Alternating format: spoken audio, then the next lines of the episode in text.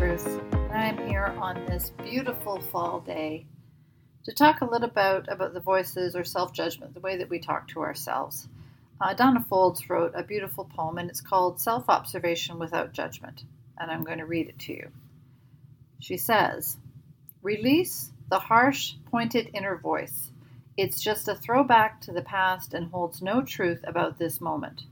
Let go of self judgment, the old learned ways of beating yourself up for each imagined inadequacy. Allow the dialogue within the mind to grow friendlier and quiet.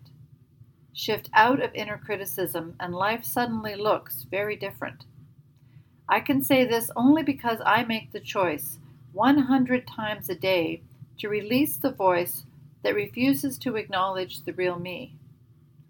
What's needed here isn't more prodding towards perfection, but intimacy, seeing clearly and embracing what I see. Love, not judgment, sows the seeds of tranquility and change. So, what's she saying here? We all are very attached to the inner critic that goes on and on.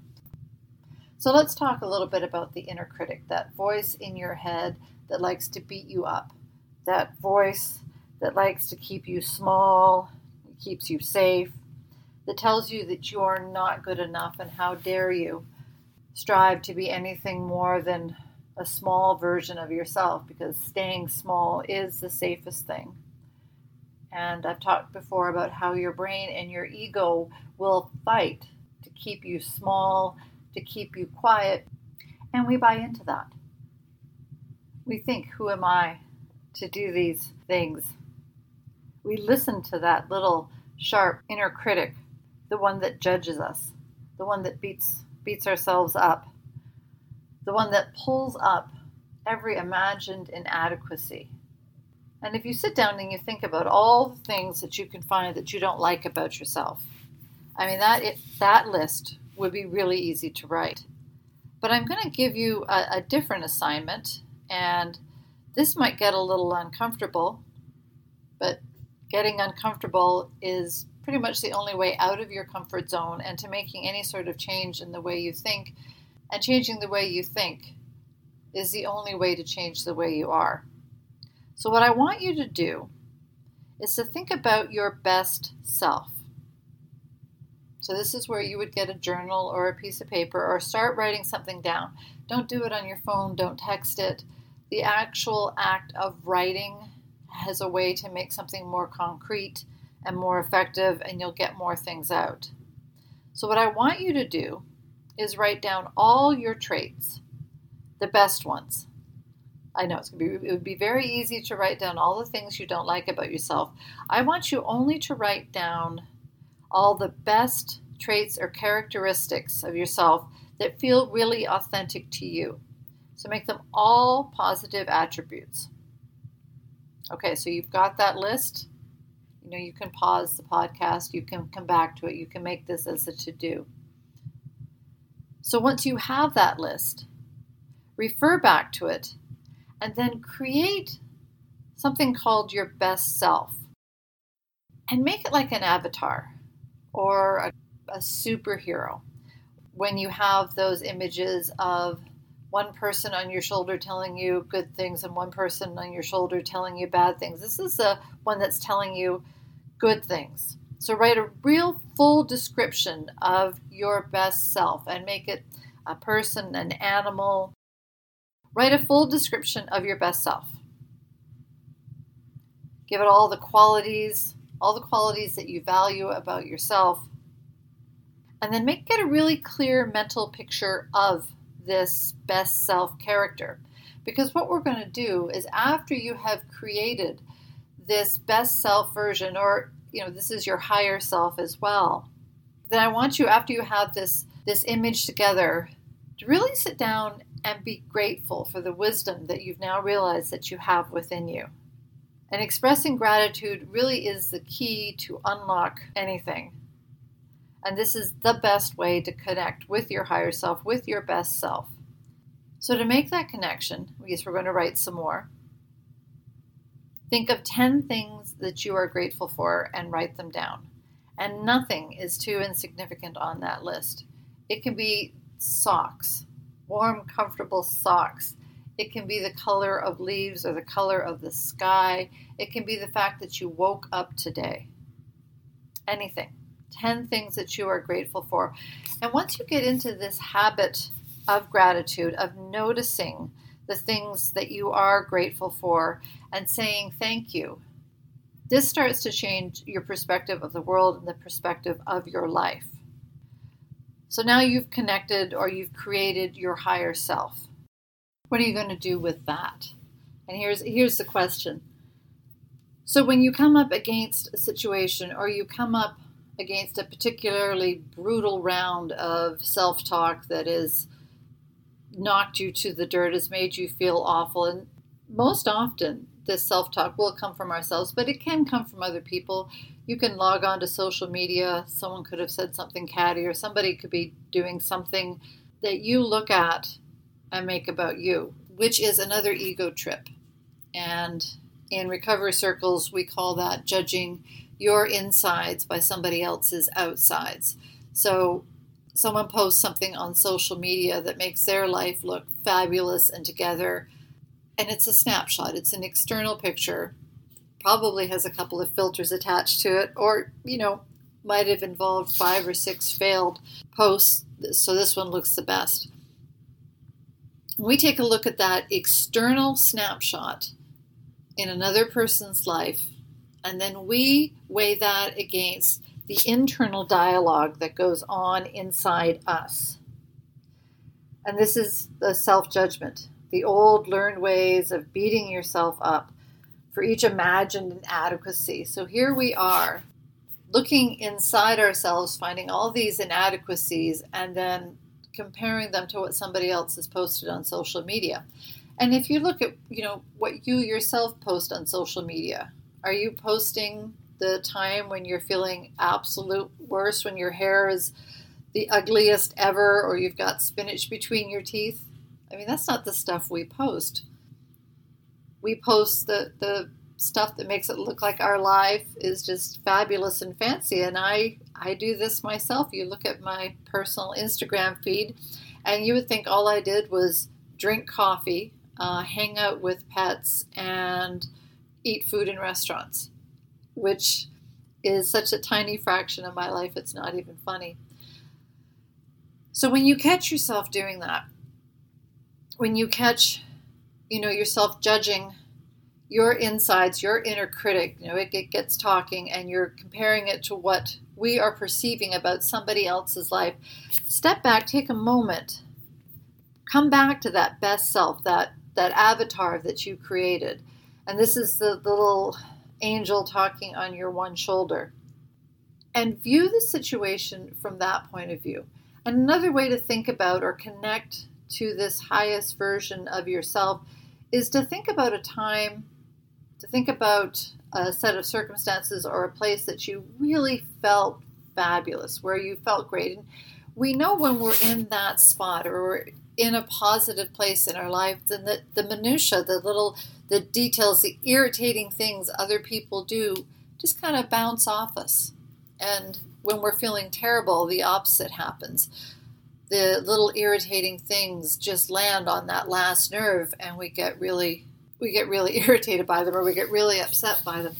So when you're connecting with your best self, the highest version of yourself, which is within all of us, when you connect with that and look at situations in your day, look at relationships in your life from that point of view, you are better equipped to make better decisions you know, we talk about uh, a friend of mine has a uh, a plaque in her kitchen and it says, you know, I'm sorry for the things I said when I was hungry. And we get like this. We get hungry, we get tired, we get cranky, we don't get enough sleep, and then we have a very difficult time coping with the irritations in our life. You know, ultimately, the only person you can control is yourself. And as much as you can, Try to show up as your best self. And that doesn't mean you're going to be able to do that. And in her poem, she says, I can say this only because I make the choice a hundred times a day to release the voice that refuses to acknowledge the real me. So, to pull your best self up, you might have to acknowledge the negative self talk, which means you'll need to be mindful, you'll need to notice it, acknowledge it, let it go. And if you have to do that a hundred times a day, a hundred times a minute, do it that many times. This is how you change your thinking. You don't just wake up one day and decide that you're going to think differently, that your life is going to be different. It happens a hundred times an hour. It happens once a breath. You make a decision on what you're going to put your focus on. So when you show up as your best self, when you show up for your relationships as your best self, always come back to what are your core values? What were those qualities that you wrote down? Those positive qualities that you embodied? So, when we are aware of what our best self is, you can start connecting with people whose values, who core, whose core beliefs uplift you, who match with yours. And I've talked previously about we are the average of the five people we spend the most time with. But really think about when you're in a relationship with somebody or even just in a conversation with somebody. How well do they reflect, uplift, and support the things that are most important in your life? The things that are most important to you, your values, the things that you consider important. Because ultimately it comes down to self love. How we love and respect ourselves and love and respect ourselves enough to set healthy boundaries, to take care of ourselves. And one of my favorite lines in this poem is What's needed here isn't more prodding towards perfection. And honestly, that could be the title of a memoir for me Prodding Towards Perfection. Because I have used perfection in my life to make myself more miserable than I thought possible. And perfection is a great excuse not to get something done. I can't do this because it's not going to be perfect, or I can't move on from this spot because I haven't managed to perfect this area of my life. And perfection thus becomes something that is unattainable and is a reason that we keep ourselves stuck and the reason why we keep ourselves still. So instead of prodding towards perfection, which is just a way to beat yourself up, she goes on to talk about what is needed is actual intimacy, seeing clearly and embracing what I see. And this comes back to creating your best self. Because our ego will grab us and tell us all the things that are wrong. So, when you go through this exercise where you create your best self, when you get in touch with that highest version of yourself, you, without the, the garbage and the layers of guilt and shame and all the stuff that we pile on ourselves. But when we get a clear idea of who our best self is, and that is something that is authentic to us, it is something that does not look like somebody else on social media. It is it's not us trying to be what we think we should be. And should is one of those words that we can really beat ourselves up with. And I've mentioned it before. Don't should yourself. Your best self is what it is. It's a connection of you to your higher self. So when you come back to remembering you as your best self, when you have that clear image of you without the this ego self-defeating talk, without the prodding towards perfection, without all the baggage and shame. And when we have to make a decision or we have to decide how we're going to view a situation or a person or a relationship, decide to look at it through the lens of how the best version of ourself would see it. And then act from that place, not from a place of scarcity or shame or the ego giving us a hard time. Act from the place of our very best self. So she continues with We need intimacy, seeing clearly, embracing what I see. And imagine that seeing things clearly, not through layers of past traumas, not through layers of interpretation of different masks that we put on people, that people put on themselves, of society's opinions of this or that, but just actually seeing what is. And then she finishes with love, not judgment, sows the seeds of tranquility and change. So today, write down those characteristics of your best self. Connect to that part of yourself. And even if you're thinking, oh man, I've just got nothing positive about myself, think again. Write down one thing. Write down the next thing and just keep at it. And if you put your pen to the page and say, I'm not going to stop writing for 10 minutes, I'm just going to keep my pen on the page, even if I have to write the words blah, blah, blah. I can't think of anything to say, but keep writing. And, and from that flow will come something from a little deeper inside yourself. As you write, you, you'll get to a place that is deeper within yourself.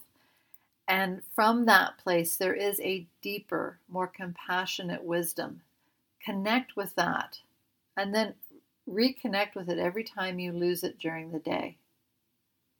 So today, sit down, figure out who this best version of yourself is.